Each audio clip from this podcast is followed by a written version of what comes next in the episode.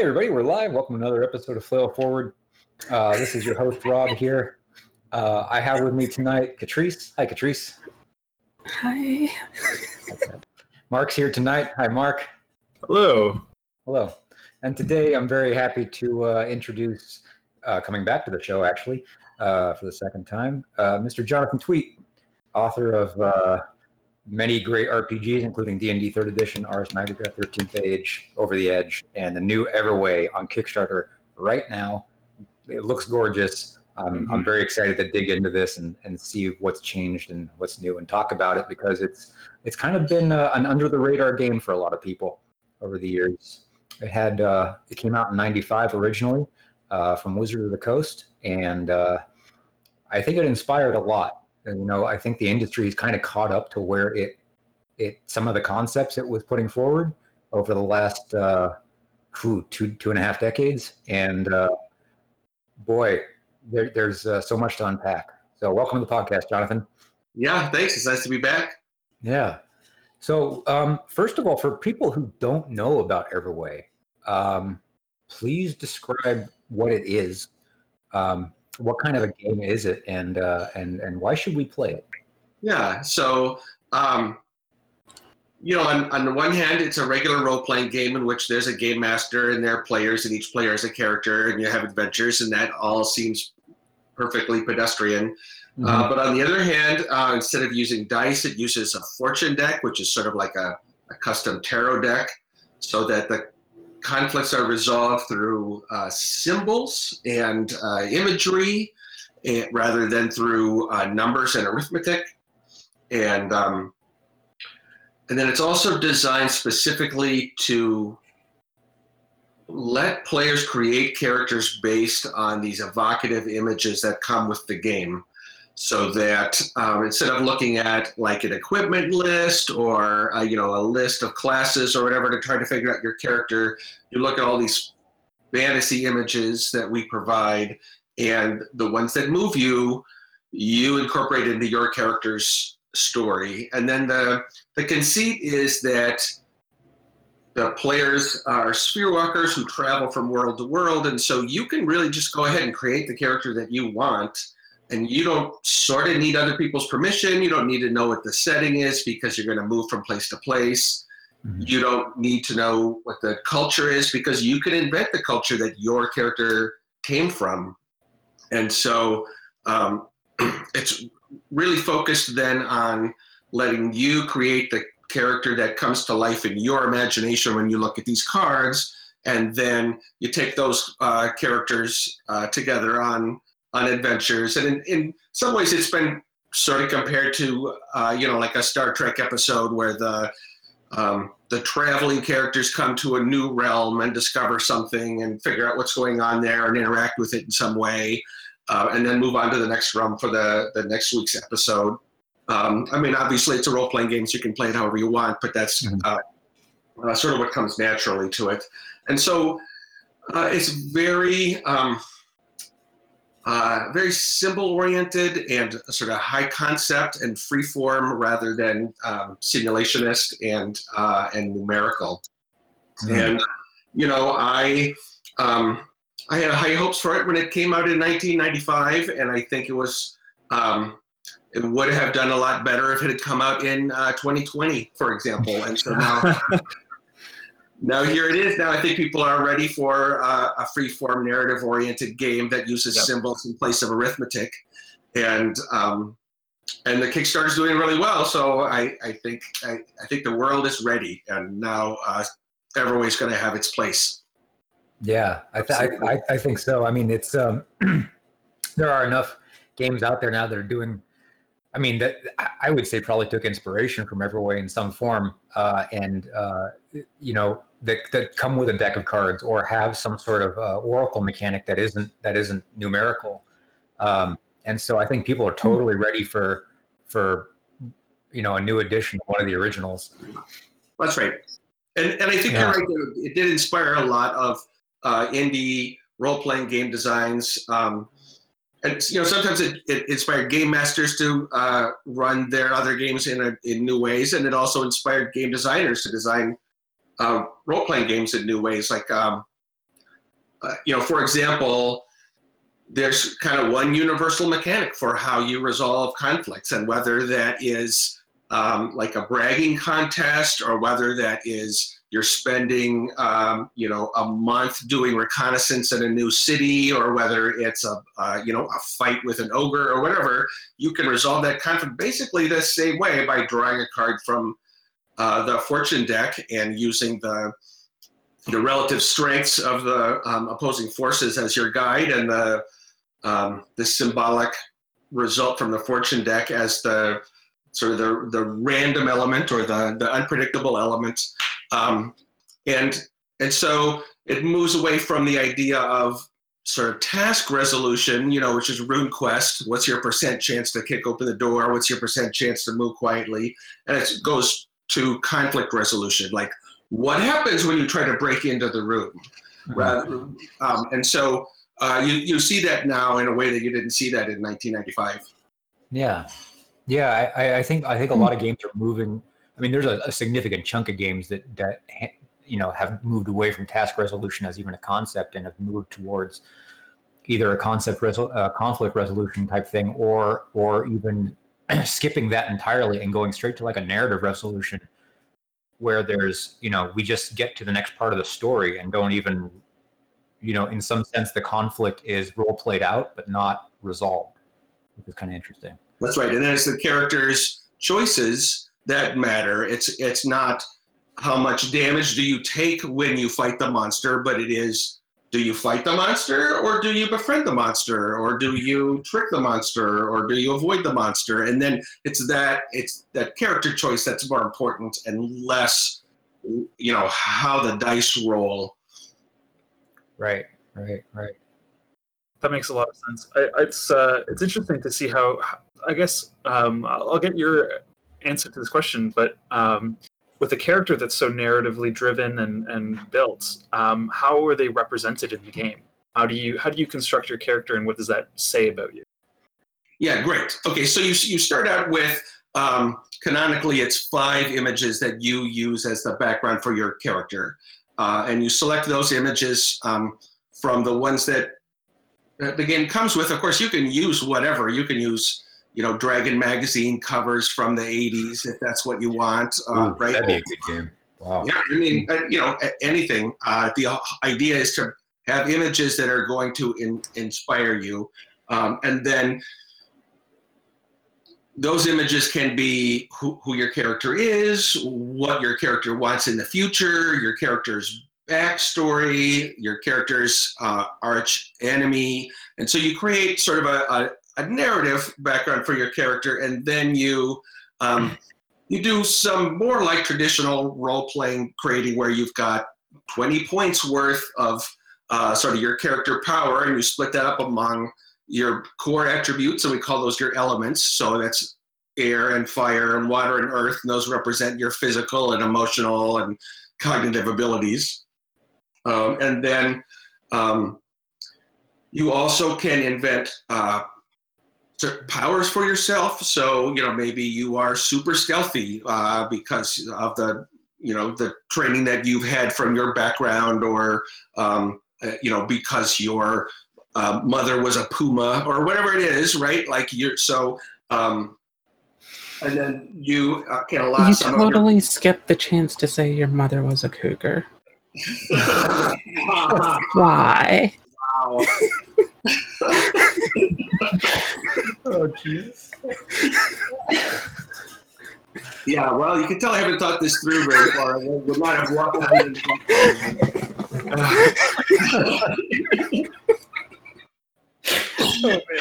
um, and so you you you put points into those powers as well as a way of sort of um, showing to the other players and the game master at the table that you know the fact that my mother was a, a, a wildcat is not um, uh, isn't just flavor. It's really going to be something that uh, is going to help my uh, my character. And kind of the more points you put into it, the the more broadly you can define how it helps you.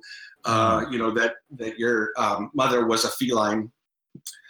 Um, and so it's, it's, a, it's, sort of a combination of uh, you get you get the freeform concepting, and then you put some numbers on it, mostly as a way that everyone at the table can agree what your character is capable of ahead of time. Um, and and uh, uh, I hope that answers uh, your question. Obviously, there's a little more to it than that, but but not a whole lot. Absolutely, no. That that I uh, really like that idea because I, I know that uh, for some of us here, we've also designed some games that are pretty um, open ended in terms of the narrative, and, and my game especially is taking inspiration from games like Everway. Um, so it, it's great to see that this is sort of the catalyst that uh, I mean I never came across Everway until uh, the kick, Kickstarter, so it's uh, just exciting for me to see where all of these other games that have drawn inspiration uh, are from their source, I guess. So it's uh, it's beautiful. Um, Thanks. Can I-. yeah, go ahead. Let me, let me finish up a little bit there because an important part of the creating the character is where the players and the game masters ask questions of each other uh, about their characters and whatever. And so, sometimes those can be strictly sort of narrative, right? Like, um, you know, what's the thing that you miss most from your homeland, right? Um, but they can also be things that help everyone understand better what your what characters are capable uh, of doing, right? And so um, you might uh, you might ask someone who's who- you know who's has some sort of odd uh, progeny, like their mother was a cougar, and um, you you know then you you can ask sort of uh, how does that help you in a fight, or how how um, how does that help your uh, sense of vision or whatever, and then and those those more procedural questions also help everyone sort of understand who the character is and, and flesh them out. Yep, that's amazing. That's uh, the same kind of thing that I've taken with uh, with my game Praxis. Um, and there's a similar kind of process that we do for building out the world that all, all the characters play in. Um, what does Everway do in terms of uh, setting and sort of the great the greater scheme? If you have a traditional GM, is that their purview, or do the players and their characters and different influences that made them all factor into what the setting becomes? Well, so uh, in, in general, each player has sort of authority over their own character's backstory, and so that's going to include their homeland or or whatever, right? Mhm. And so you sort of have free reign. Like I come from a place where uh, you know um, the the men are all tattooed, but the women are forbidden from having any sort of tattoo or piercing, and you you know make up whatever you want and and um, have that be part of your backstory. Maybe you fit in there, maybe you don't fit in there. Um, and and then then that's all grist for the mill for the the game master to use whether it's setting an adventure in that realm or maybe you run into other people from that realm who are outcasts and um, you know you recognize them as oathbreakers from your own culture or whatever um, and then the um, usually the game master has sort of the traditional role of uh, sort of inventing the new realm or world that the uh, players go to. Um, one of the things that is nice about the realm spanning or you know world traveling um, motif or conceit is that it's really easy for a player to step up and be the game master for one like a one-off right hey, I want to do this thing where we go through the portal and we end up in this cool realm that I've got an idea for. And then everyone can sort of play under that game master. And whatever they come up with in their weird realm is kind of okay because it's the whole point is you're traveling from world to world. Uh, and so again, they don't they don't need to follow a canon. They don't need to like find a place on the map where it belongs or whatever, like you would in a traditional uh, role-playing game. So it does uh, uh, make it a lot easier for players to switch out roles and become uh, uh, game masters, even even if it's just like for a one-off. That's really interesting and attractive. That's a really cool idea because I've, I've done like round robin GMing before, and it, you know, Hmm. sometimes it works if if both two people are on the same page roughly, but like it, it's kind of hard to make it work long term. Um, and that's a really interesting idea that somebody can be like, hey, for one night, let me, I got this idea. Um, let's let's see how far it goes, or you know, and then maybe they take over, or or you know, hand it off on the next session. That's that's interesting. Yeah. Yeah, exactly. Yeah, the only way I've seen that ever work is basically under similar conditions where like each individual GM has like their own section of the world that they happen to cover. Like, oh, this is my desert area. I control everything that happens in the desert. If we leave to a different area, somebody else gets control of it. hmm Yeah, interesting. There, there is one thing that kind of stands out that I have to ask, and it's that this was made in '95 under WotC. Did this have any correlation to planeswalkers at all? Was this inspirational to one or the other? Was it derivative of the idea, or which one came first? because uh, now if you look at well especially if you go back to 95 um, planeswalkers were defined as traveling from world to world and switching out whatever kind of magic they wanted whenever they wanted and taking whatever shape they wanted whenever they wanted. You know now wizards has a better job a better handle on branding and so there's the red planeswalker and the blue planeswalker and they kind of have a real strong flavor. But the but the original planeswalker was in magic was super abstract and was really just built to match what a player was. And in the same way a player can play whatever color deck they want. The planeswalker can play whatever use whatever color magic they want.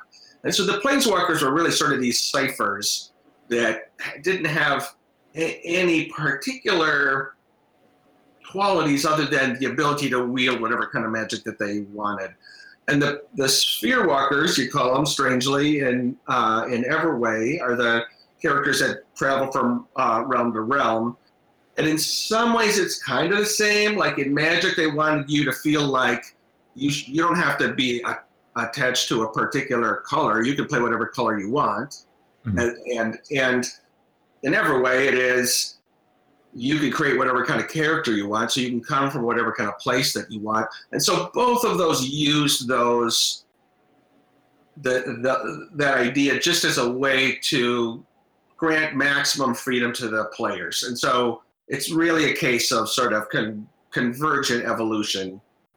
Um, Right. Where, where they, they wanted freedom for the players, I wanted freedom for the players, so we sort of came up with the same shtick. Right. It, it, it's almost a shame they didn't try and like, I don't know, you know, take the mechanics and, and really like run with, you know, a, a, a- Magic the Gathering RPG. Although I remember at the time there was a very, they wanted to keep those things really separate. They wanted to, you know, That's this right.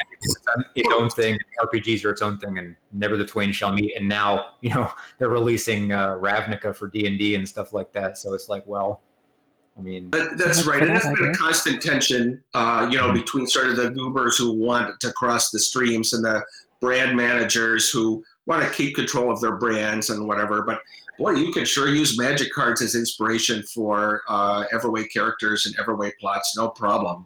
Oh yeah, I mean it seems. I mean Everway just. just I mean it, its nature just seems very hackable. Mhm. Yeah, you know, that's it- and open. Hmm. you know.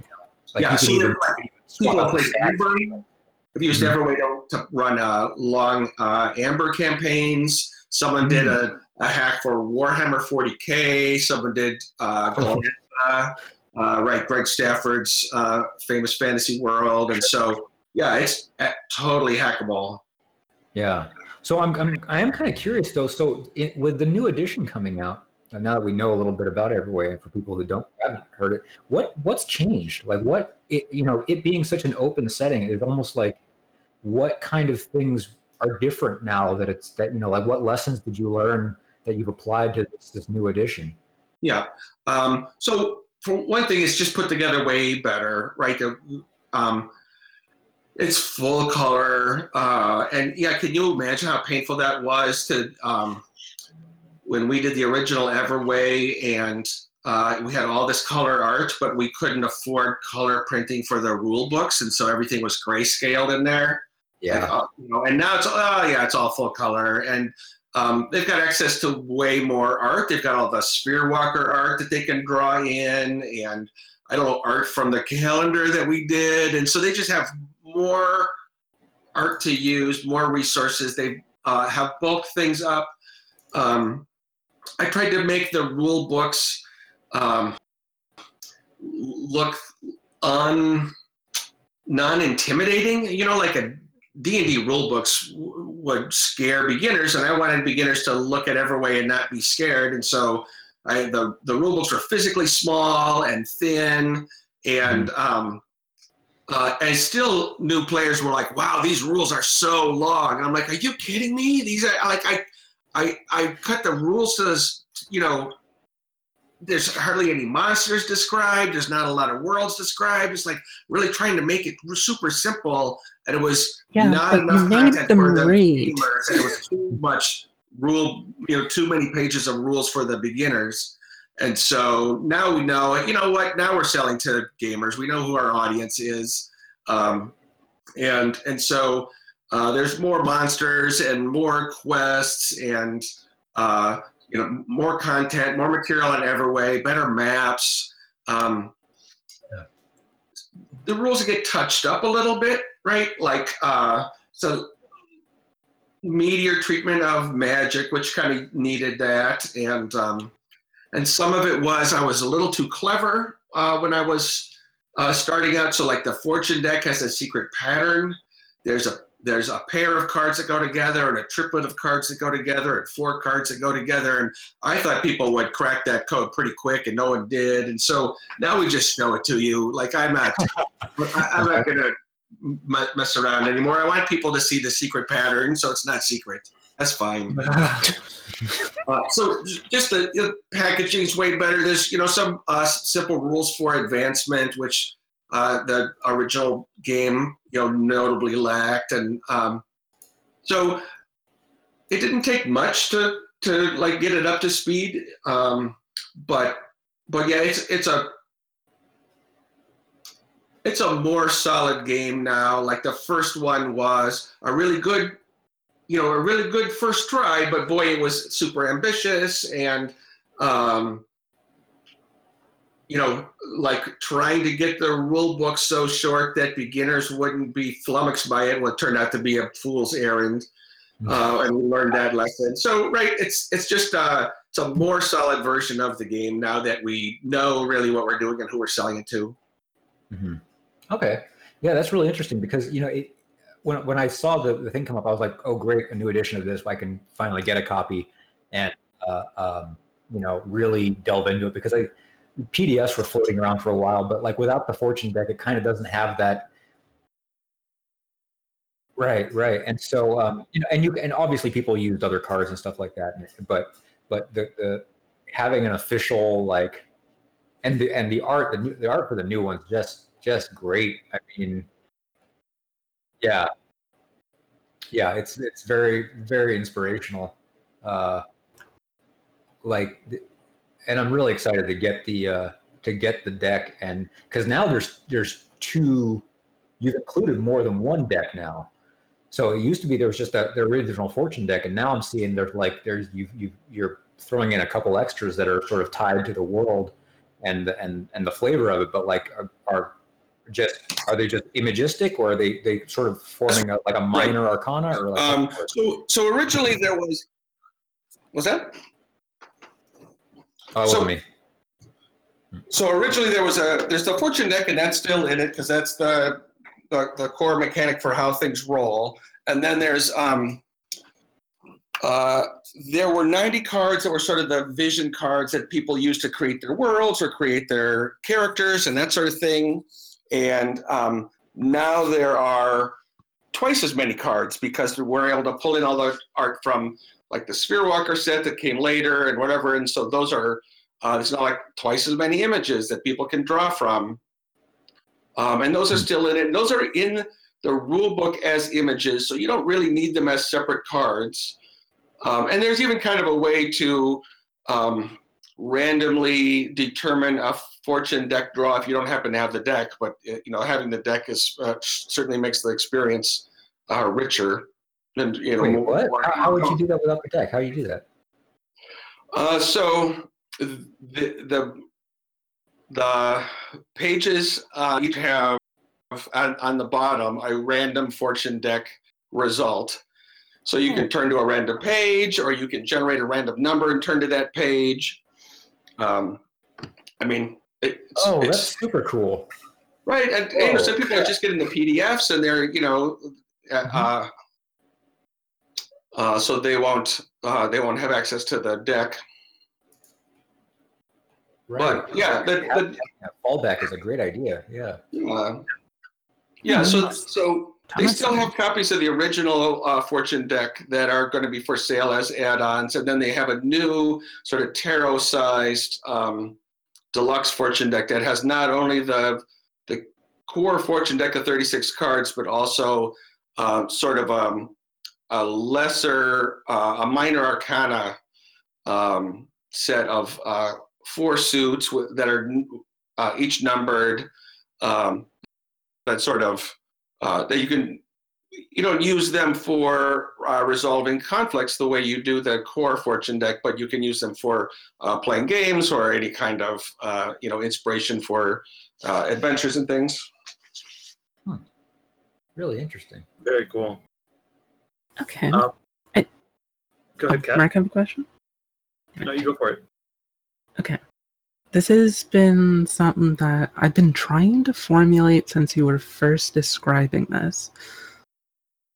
I'm still not sure if this is a good way to put it. So, like, when you were mentioning, like, the, uh, you had, like, secret codes built into the game and the players just didn't really kind of pick up on them.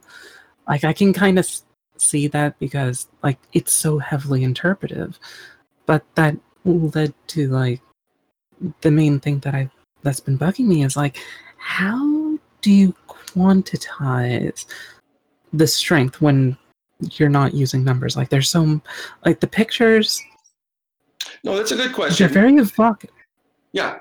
Yeah. That, yeah, that, that, that's it. I- I mean, it's like you still want to. You're still going to have conflicts where someone's going to win and someone's going to lose, and you and you want to know how that turns out, right? Um, and so, uh, I I might. Uh, you you do it. I, I might be too clever when I say you don't use arithmetic. Like you don't use addition and subtraction and that sort of thing you do have numbers associated with your uh, elemental scores, and you use those as um, to sort of gauge what you expect to come out of a conflict. And so, so for example, um, if you're doing a fiery act, you know something that has to do with uh, force and violence and speed, like a, a battle, uh, then you would look at your fire score, and maybe your fire score has a specialty that's sword fighting or has something to do with combat, and then that will affect your effective score for that conflict. But you're going to have a number like three or six or something, which represents sort of um, how good you are at this thing, and your opponent's going to have uh, another number um, similar to that. And so, before you even draw the card, you the game master looks at the results and sort of frames everything like uh, you should be able to take this person out because you're a great swordsman um, and you, you know you've sized this person up. Like if they get lucky you might get badly hurt or something but that's probably the worst that's going to happen to you. Um, and so it, you know that's the risk you're taking if you get into this battle and and then uh, once that's understood you draw the card and um, the, some cards are going to be good, some cards are going to be bad. Each card can be upright or upside down, and so there are as many good results as bad results. Um, and and the more the card relates to the conflict, the greater the variance in the result. So, like if you get um, uh, a card like the body prevails, and it's the uh, lion card uh, with the lizard on it. It's got the uh, what's associated with the fire element, and it's about the body. And you're doing a fight, and it's upright. It's like, wow, that is one of the best cards that you could get for being in a physical altercation. So, you know, and you're the better combatant. You can kind of tell me uh, how you take this person out. Do you, you know? Uh, do you knock your legs out from up yonder them? Do you kill them in a flashy way so that everyone's impressed? Do you know, like what is it? What do you do to this person? Um, on the other hand, if that card's upside down, well, then that's one of the worst cards you could get because the opposite of the body prevailing is the body failing. And so the game master can say, "Well, I told you if things got, you know, if you got unlucky, you could get a bad result out of this." And so you defeat him, but you, uh, you know, the, maybe the opponent's got a, a club or something like that, and it's like, but but you've been badly brained, and you're groggy, and and uh, you're going to have trouble uh, until you can rest and recover or, or, whatever. And then if it's a middling result, like maybe it's the soul card and so then it's well that doesn't have a lot to do with battle and it's kind of a middling result for you so you'd expect a middling result in the battle which is you know you you beat the guy about like you would expect and it's not pretty um, but you you know you escape the worst of it. Um, and maybe if it's the the the soul card maybe the game master can uh, it, it, or, or the player for that matter, can improvise some way in which maybe a lesson gets learned or this person um, uh, is defeated but somehow touches your soul uh, with their uh, cries or whatever, or uh, says something that reminds you of your younger brother or whatever it is, right? Um, and sometimes you're just literally looking at the picture, right? Like, oh, well, this the guy in this picture's got a a spear and a shield, so the guy with the spear and the shield does better than the than you because you've got a sword or whatever it is. Um, but what it in the same way that I talked earlier about how you frame what characters are capable of doing through questions um, in the character creation process, you also frame what to expect from conflicts uh, in, in sort of ahead of time. And and you know since you can resolve a battle with a card draw it means it's rather than like a long series of dice rolls, then you can't spend uh, about an amount of time ahead of time talking about what is going to come up, so that when that card gets drawn, everyone is looking at that card. They know what's at stake, and they're hoping for the good card. Um, and you and you can afford to put a little extra time into framing everything that the players do, because it's going to be resolved really quickly. Uh, Okay. I, I like that idea. I'm, I'm curious. Do you have uh, a way of deciding who has the final say? Is this like the purview of the GM to decide how to interpret these cards, or does all yeah, the players back?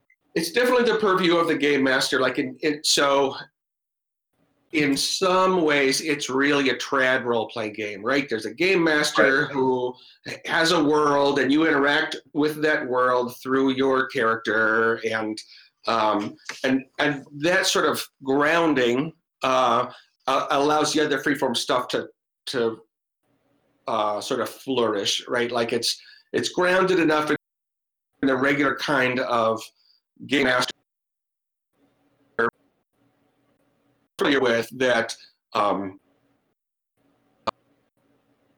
elements don't wind up people to um, into fiction of what's going on. And you have to be careful that uh, is always from the perspective of the player. I actually let the player cut the card and and so the card good card. It's good for the player, and you know you want to you want to avoid the temptation of drawing the card and then figuring out who, you know whose bad luck does the bad luck represent well you, right. whatever the card always has to represent the player so that you don't have that extra layer of question of like how, how things mm. uh, are interpreted and usually it's mm. the if the game master is looking to the player for input it's within the realm of narration rather than procedure so it'd be something like well, yeah, you got you've got this guy dead to rights. You're a better combatant than they are, and you drew a great card. And so, as the game master, I will tell you that you've defeated him. And as the player, you can tell me what that looks like to the audience, or you know, whatever. Hmm. Does the player get like more leeway in that way? So where where the game master could you know decide the final result, how like the player gets like an sort of a, an expansive sandbox of narrative choices to sort of like, oh, I defeat him, but in such a way that it impresses the king, let's say. Or Yeah, so it, yeah, right, and it, that depends on how the how the draw comes, right? And so if it's like a middling result, yeah, you're not really going to get anything out of it other than beating the guy. You beat the guy, that's what you expected, that's good. But if it's a great result, then it's like, okay, now I'm going to give you a, the opportunity to do something special. You can show Okay. off, you can show mercy, you can, uh, you- know, scare people, you you know, whatever, like that.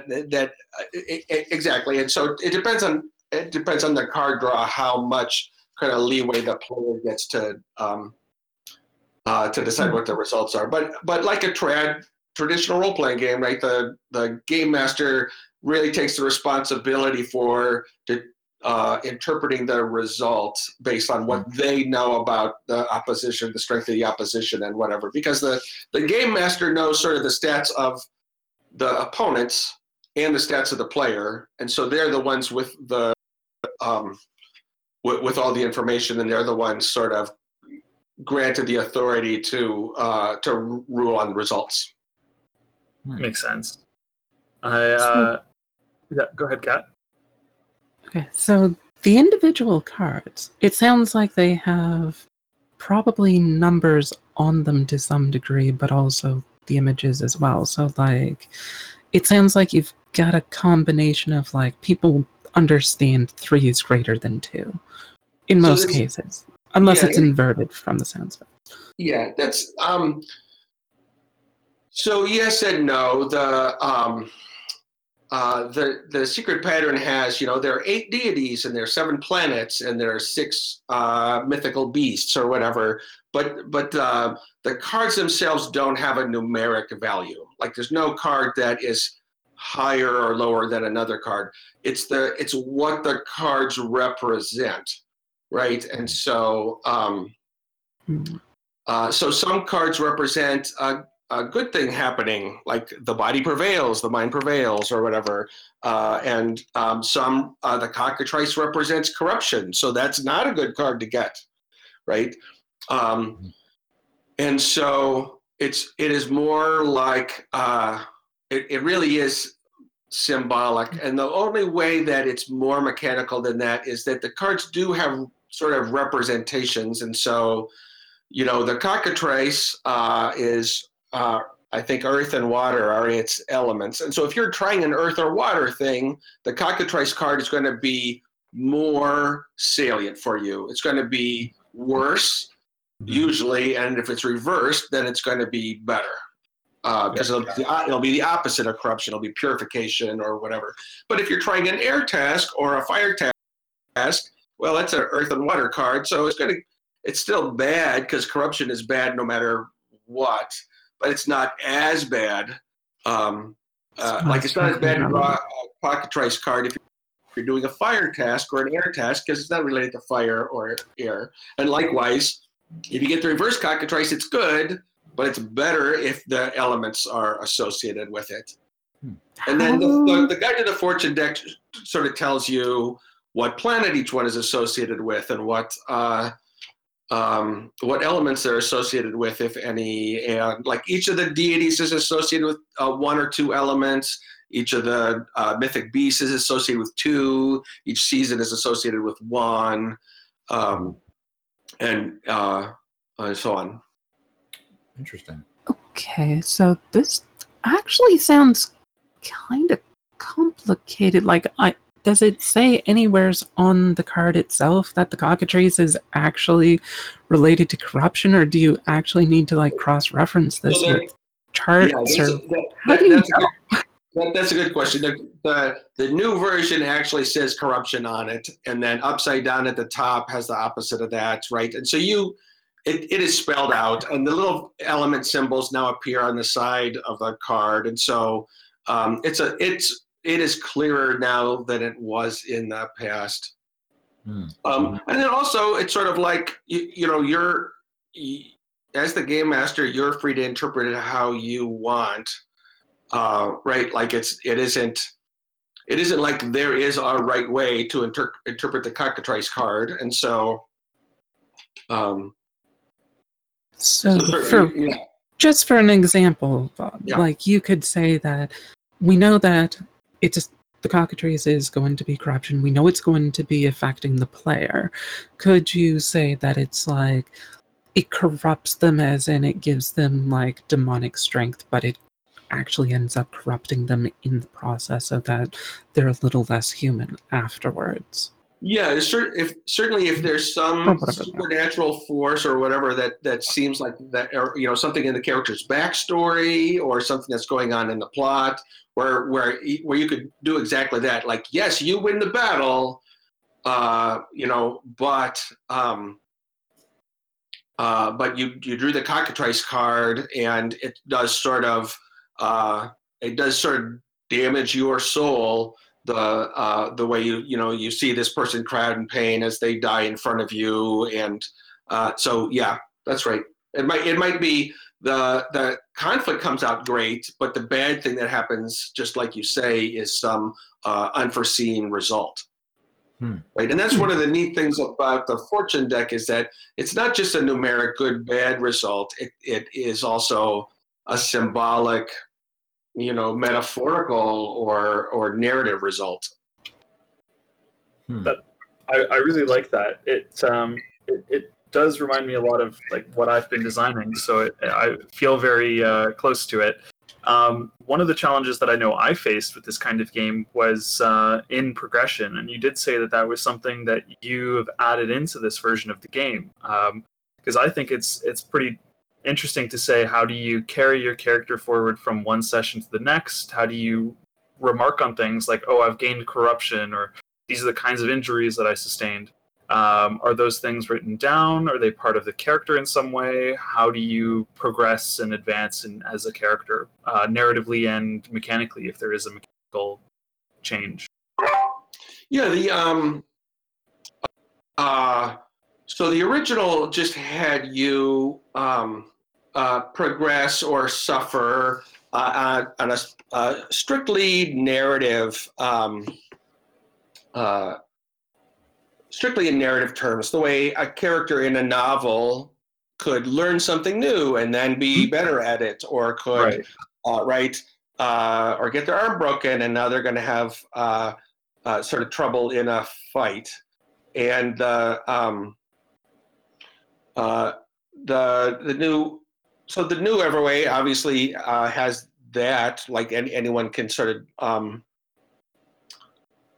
you always have uh, narrative possibilities for things. There was a character in my, my early Everway campaign that was sort of stabbed with a demonic knife and had her uh, power of empathy sort of um, twisted into something um, uh, weird and and uh, and and corrupt, right? And um, so that's something that just comes through uh, narrative. You there are also just some. It's it's, hard to do like you, there's nothing like level advancement because you create a character that's already super cool. Um, uh, but there is now sort of a system where you can uh, uh, gain uh, gain boons and um, gain sort of like over time gain specific incremental uh, improvements to your uh, character. Awesome. Those are sort of written down on a character sheet that you take And from then that's and that, that's right. They become part of the, your, your character. In addition to your elements, they have, for example, uh, a specialty with each element. That Hmm. sort of thing, uh, the, the the thing that makes them, you know, of all the people who have five fire, what can you do with fire better than uh, anybody else? Right. Can? Um, or you know that that that sort of thing. So that and then again, that's totally free form and that there's, there isn't a list uh, that you draw from you come up with something there's there's like a there's a long list of examples so you see how that works in general but it's uh, uh, it's really up to you to um, uh, it's up to you to decide for your particular character Yeah, makes sense. The context of how you designed your character, what kind of world you're in, makes sense. Cool. Yeah, I, I have another question that's kind of this is kind of outside Everway as such, but like you've done a couple of games that are so Everway has a strong uh, magical theme to it. The four elements uh, based in classic Greek mythology and Hermeticism, and Ars Magica has is like steeped in that. What initially, and and obviously the um, the Everway deck is is similar to the tarot in, in in many ways. What drew you initially to this subject as as sort of something you wanted to explore in RPGs? Yeah, that's an interesting question. In some ways, you know, the um, magic is one of the most important parts of a uh, uh, of a role playing game in terms of defining what characters can do because in the real world we don't have magic for everyone to look at and understand how it works right?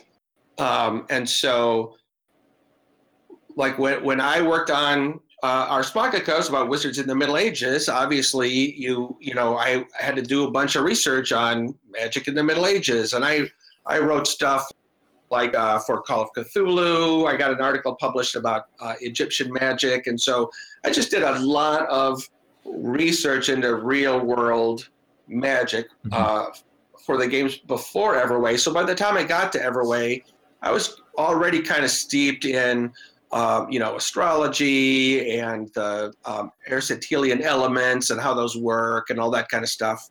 Mm-hmm. Um, and that, uh, yeah, I don't know. Like I, I, I'm fascinated with um, different cultures and different belief systems and uh, different supernatural beliefs. And so the idea that you can, um, in a role playing game, you can then sort of uh,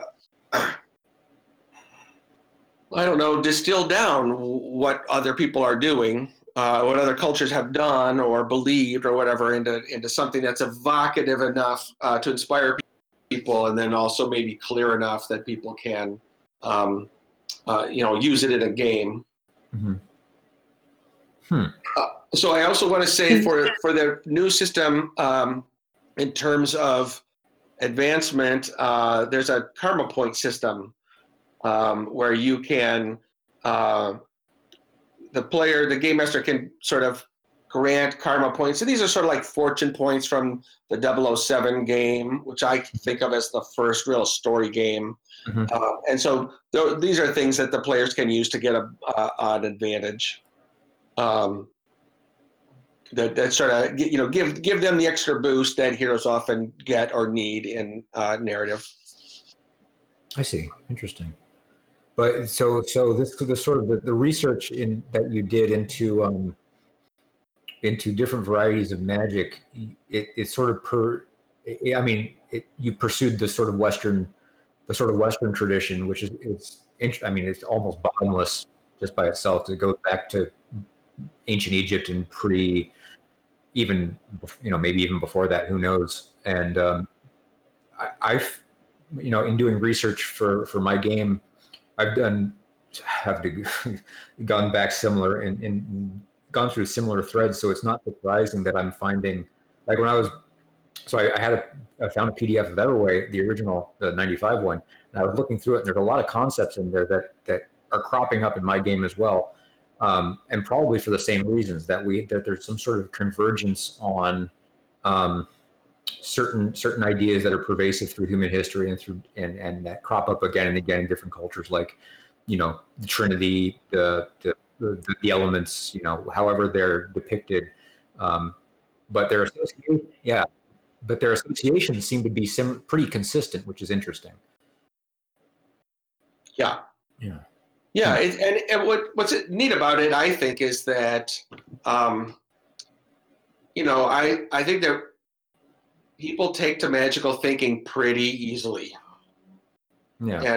And and so and that's one of the things that makes fantasy role playing games fun, right? Is that that yeah, uh, you know, it it almost feels more natural for us to think of like an evil thing being uh, having a contagious evil, and the people who touch it are going to be corrupted, right? Mm-hmm. Like that seems really natural to us. That's that's a, a intuitive way of thinking.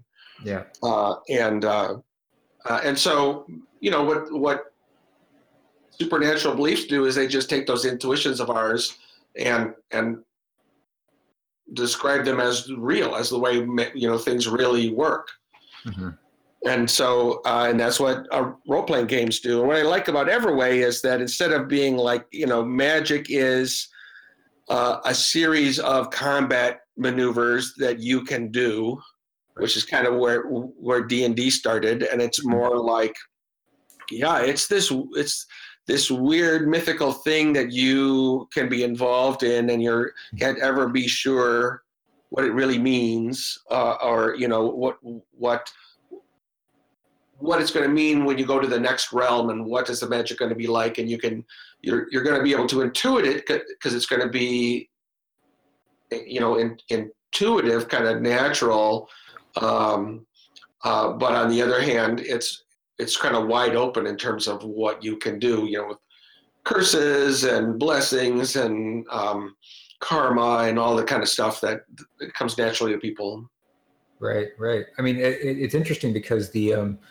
that that sort of I don't know magical thinking. So we we we touched. I mean, our last podcast was just like about why why you put magic in, a, in an RPG, um, and and the different kinds. You know, like and we were sort of coming to this idea of the the, the a divergence in something like D and D uh, between technological and mythological magic, or at least this was something I was working on or thinking about, and it was like you know, the technological kind of magic is the kind of combat maneuver where, you know, you have an effect that you fire off and it kind of does the same thing every time and it behaves more or less like science.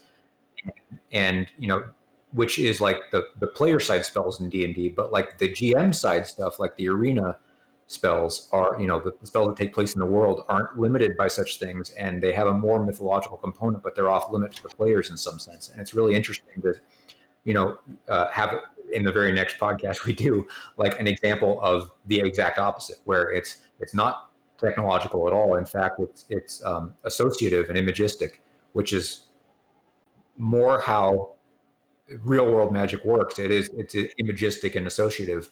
Um, and uh, it, it's it's interesting to see that sort of concretized and formalized uh, using a, a, set of magical tools like a tarot deck uh, so yeah, it, it's it's this kind of game. Uh, I think there's a, an unexplored territory that this game is still fresh in because there's a lot of games out there that are still that still treat magic as technology and and nothing else. Yeah, it's fascinating. Yeah, yeah. I, I think I think the world is ready for it now. Mm-hmm. Twenty five years after. yeah, I think so. I, I think Magic's coming back, but that's that's a different that's a different conversation.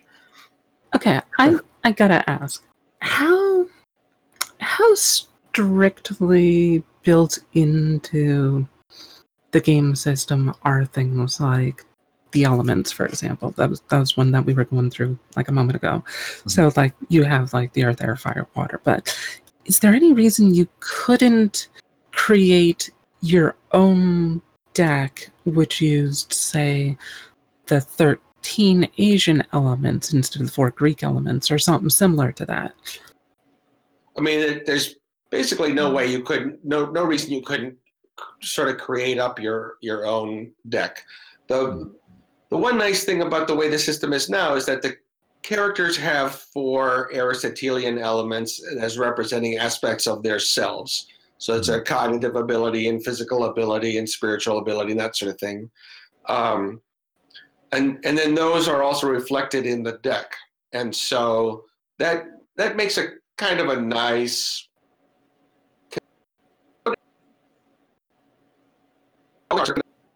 the elements. And so um, there's no reason for you, you know, it's not necessary. Like you could totally do uh, whatever other kind of uh, deck that suited you. Hmm. Okay, so it's not like. Oh, sorry. Go ahead. Okay, it's just it's not like there's specific themes that are built into the deck that have to be adhered to. Then. Yeah, that's yeah, that's exactly right. And lots of lots of times conflicts can be resolved without a deck draw, right? Like, uh, you know, y- you uh, you go into the library and you are looking for a special, you know, information on the thing that you need, and you have a high air score, and your specialty is like literacy or something.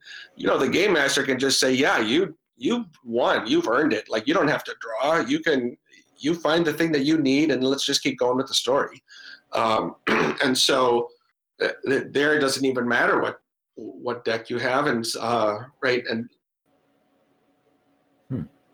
What's what what what kind of difficulties did you encounter in trying to put something like this together? Because like, you know, in, in game design, a, a, lot of people start out with sort of the mechanical side of it and trying to get that together, and um, and and or they'll attack the narrative side and then try to apply mechanics later. When you're doing something that's imagistic, how do you? I mean, that's a kind of design that doesn't that doesn't really come. I don't see how you would get started and then how you would iterate. So like, yeah. That's right because it's since it's not mechanical. Like you can't play the fortune deck for a while and realize, wow, it needs to be twenty percent stronger or whatever. Right. Because, right. That, that's right. Um,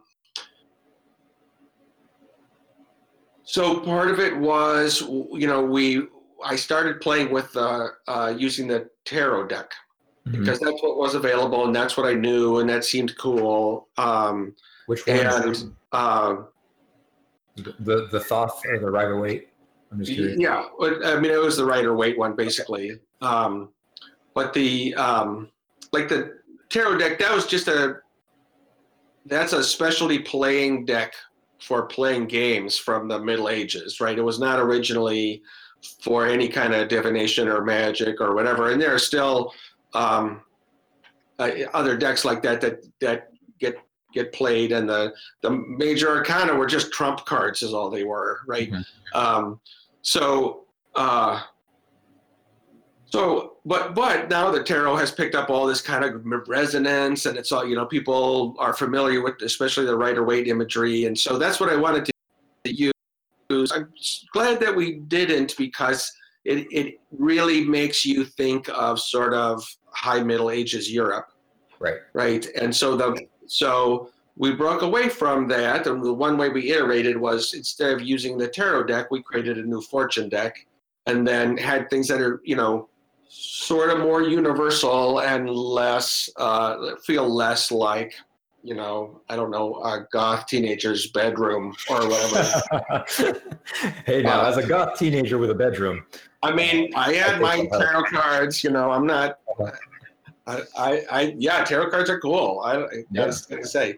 Um, I, I take your point. Yeah. But but they yeah they reflect a certain uh, a certain aesthetic and not not really a global one and uh, and not sort of the you know kind of more ancient and and um, uh, and mythic uh, feel that we were going for for Everway. So part of it was swapping that uh, deck out. Um, the the new the new rules, you know, like I said, provide some more guidance for uh, advancement and things like that that we sort of didn't get right the first time around. With, with Everway, it was, I mean, it was a rush to get it together and to publish it, and um, I'm glad we published it when we did because if we, we were going to publish it six months later, it would have been canceled before it was ever published. So, um, you know, there was it was within six months of the game being released. That's when Wizards of the Coast did their first uh, sort of top to bottom profit and loss statement. They realized how much money they were losing on things like the library, uh, you know, and the um, the studio that was doing uh, you know video dramas of magic scenarios or whatever. It's like yeah i guess all that stuff has to get cut. And then role-playing games got cut at the same time. Um, but you know if we had really wanted to reach a new audience and reach new players who weren't familiar with role-playing games which is kind of the idea we would have had to put a lot more testing into it. And um, and so uh, you know, we we've learned a lot since then. Partly because we just didn't. Um, we, we had a big high concept and we rushed it out to the door and we did did the best we can, but we didn't.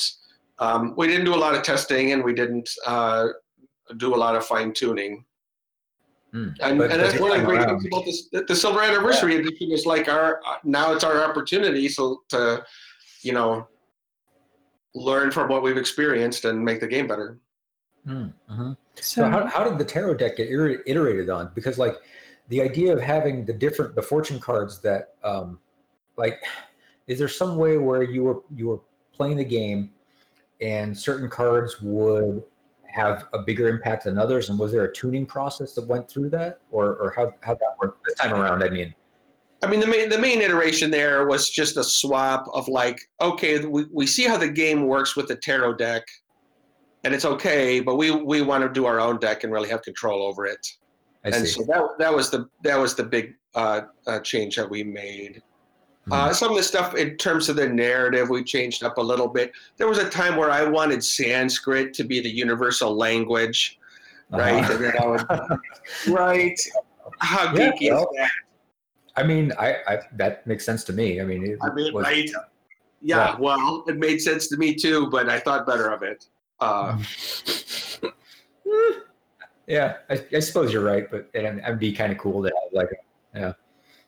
so, so on the topic of language, when I was doing research for Over the Edge, that was my modern day role playing game, Yeah. and like oh, like Everway, it's very multicultural. Like in Everway, you're traveling among the spheres, and so you see people that look like they come from all sorts of different cultures, and they come from all sorts of different ancestries, and um, you know, and and uh, Over the Edge was sort of the same.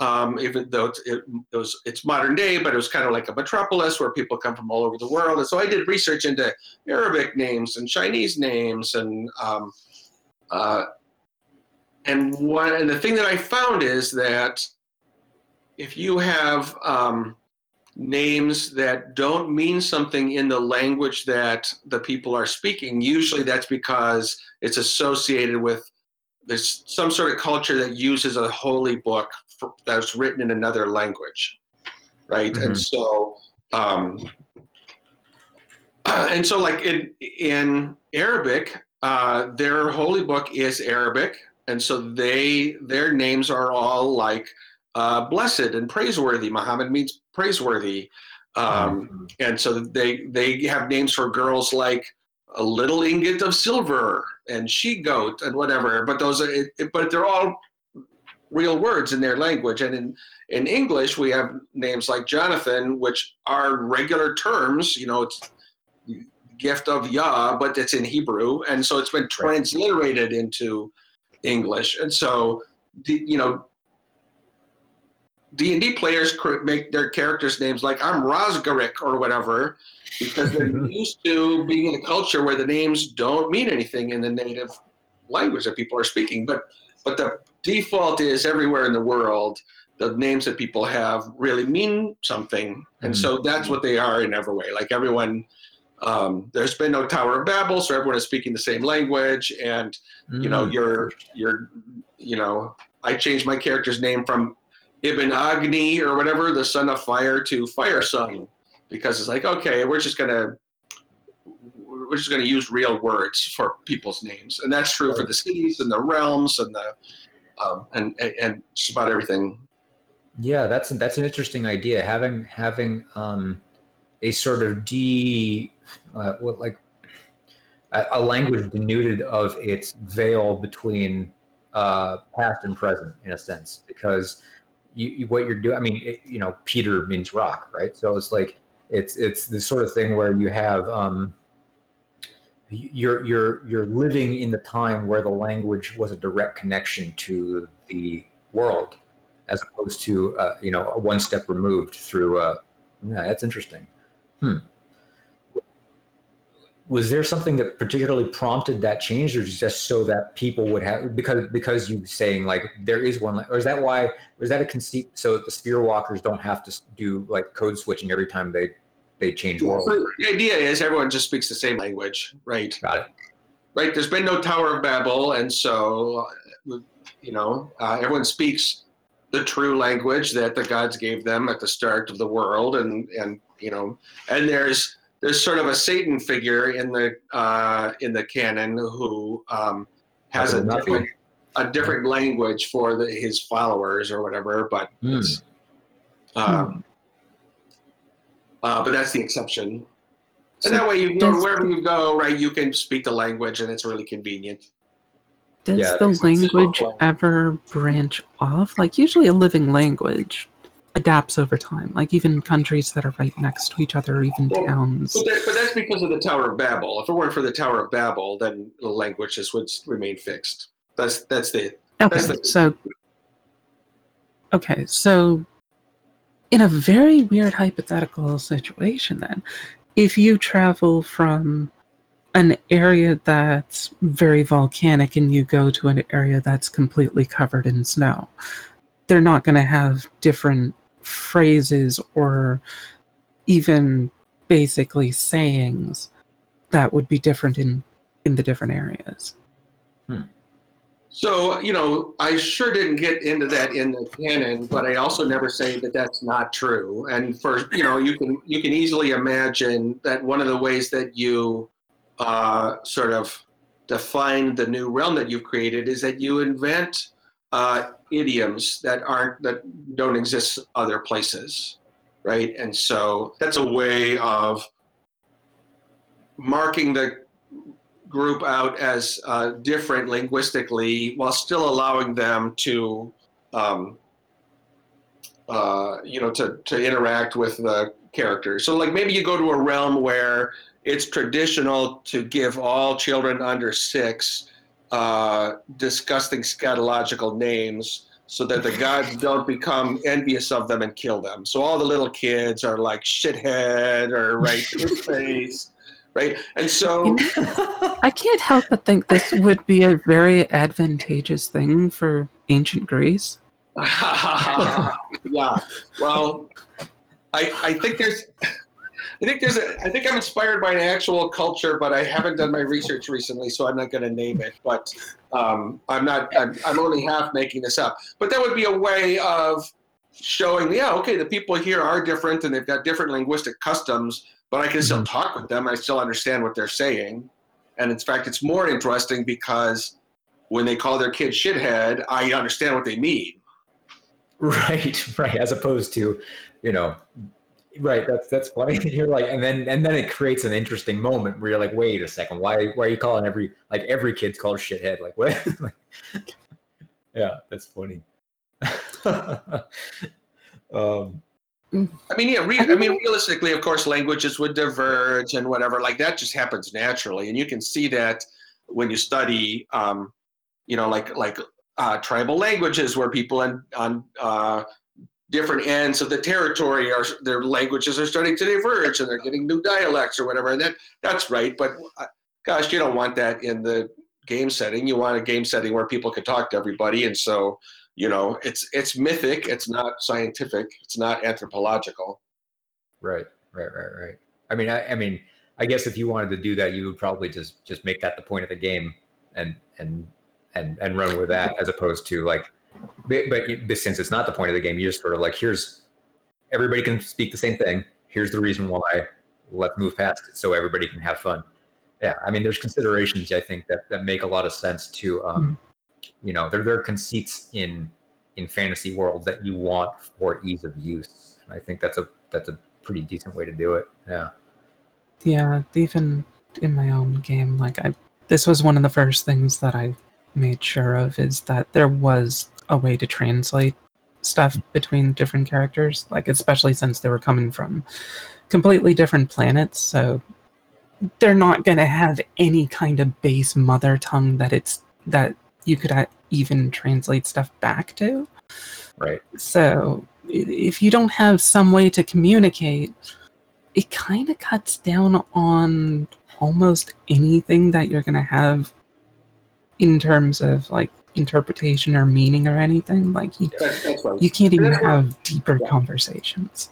And that's one of the things I've learned about it uh, in running role playing games is the stuff that everyone wants to have happen. Go ahead and let that happen. People want to Right. talk to each other. Just make whatever it takes.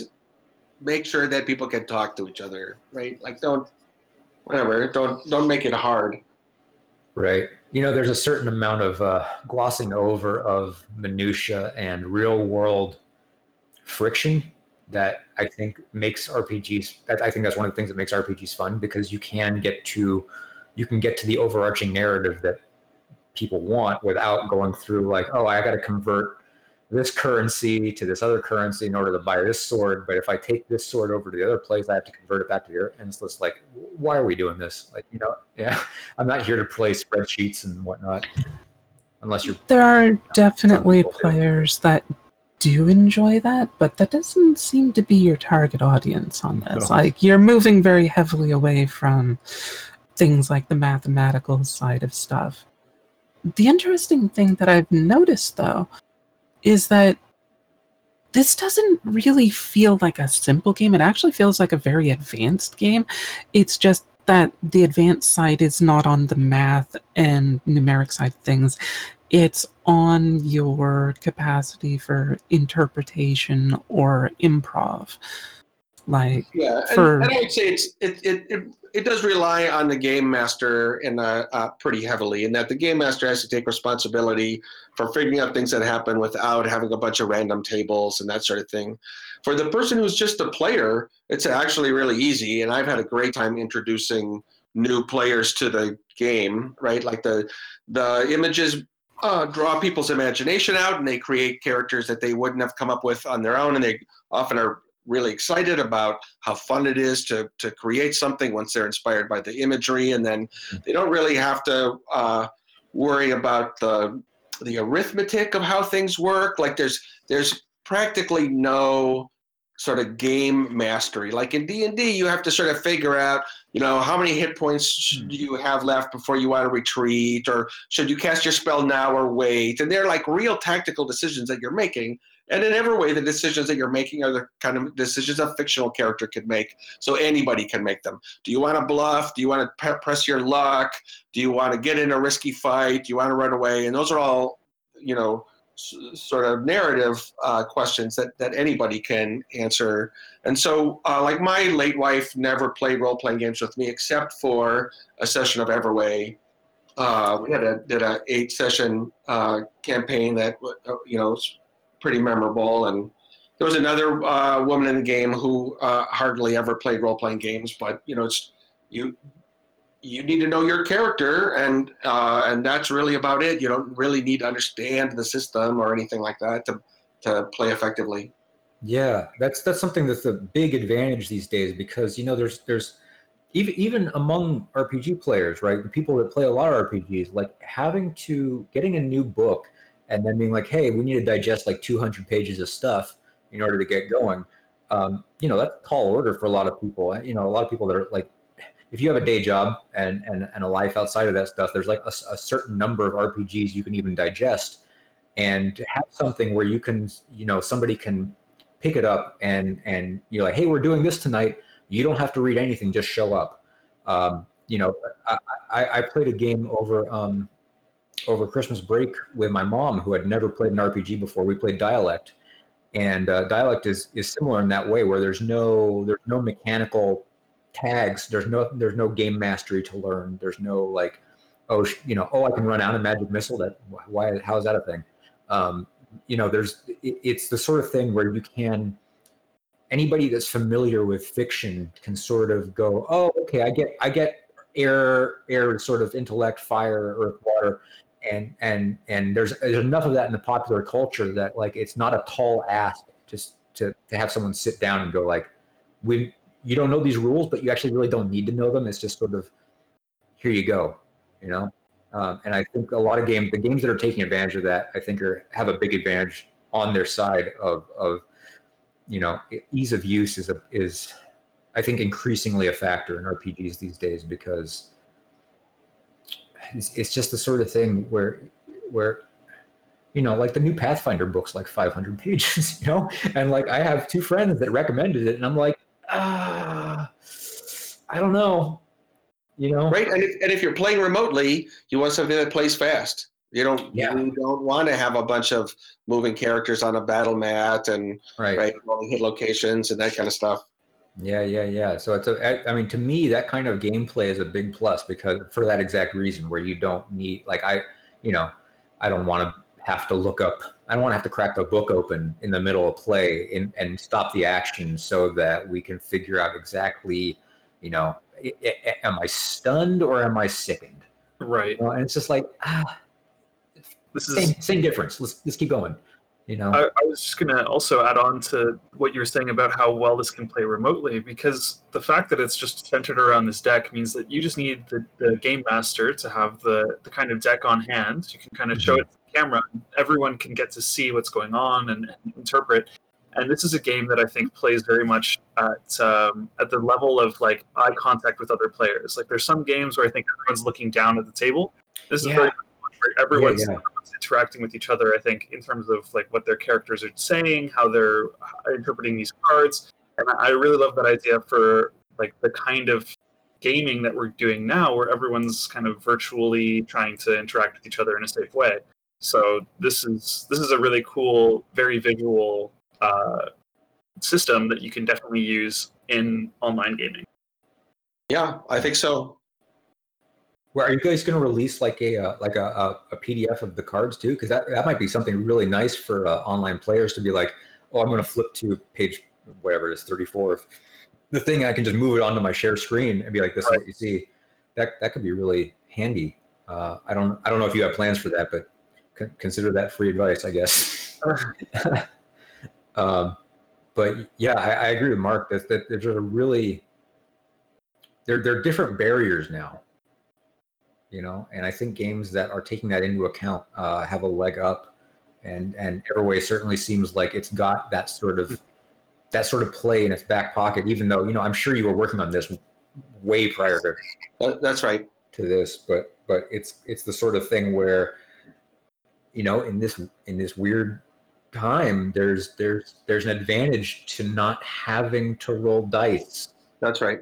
You know, like not having to have a dice roller that you're like typing like, oh, it's three d six, uh, you know, and then enter, and then like it it, it, it halts things. It's, it's something that I found in like trying to run like, uh, or even play, not even run. But I, I can't imagine being a GM these days trying to uh, do like something like D and D or Pathfinder online. It just like such a. I mean, there's so many apps now, right, that are just here. You need this app basically in order to to play. Uh, you know, have a battle net tokens, dice rolls, blah blah blah. And now mm-hmm. with this, Everway's got like, no, you don't need you don't need none of that stuff. You have these cards, and you don't need dice rolls. We have an interpretive structure where we can all look into the camera and say, this is what happens, and this is what's going on. And I, yeah, I like that a lot. I didn't, but I hadn't really considered that up until Mark said something. But yeah, it's Yeah, the, the PDFs of the game all they have all the fortune card images in them. You can buy the PDFs when you uh, back Everway, or you can buy the hardbacks, and then you'll also get the PDFs.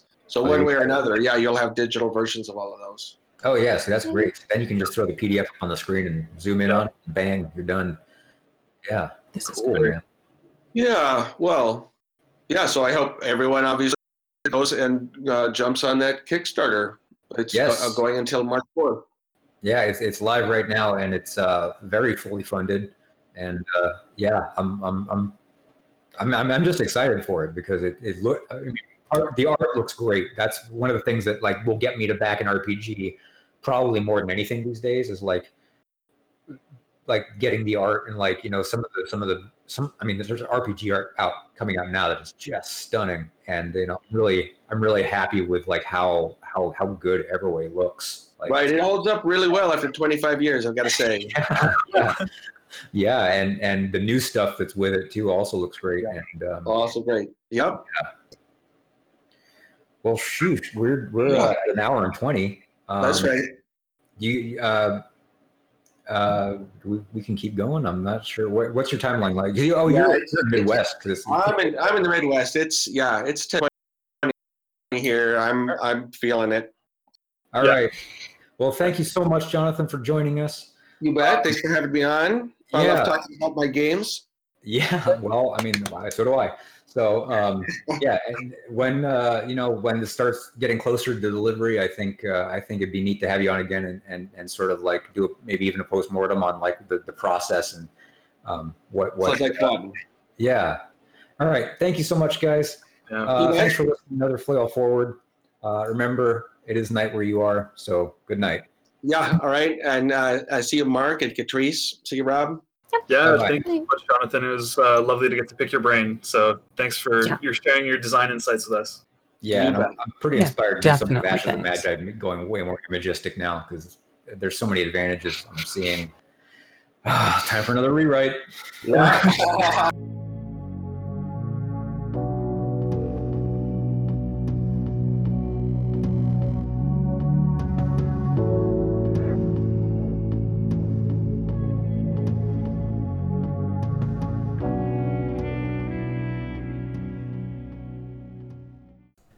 Hey, everybody. Thanks for listening. If you like this episode, or not, we're not picky, leave us a review on iTunes or anywhere else you listen to podcasts. You can find us on Facebook, Instagram, Twitter, Reddit, and, uh, and Pornhub. Because why not? Gotta go where your audience is, right? Good night, everyone.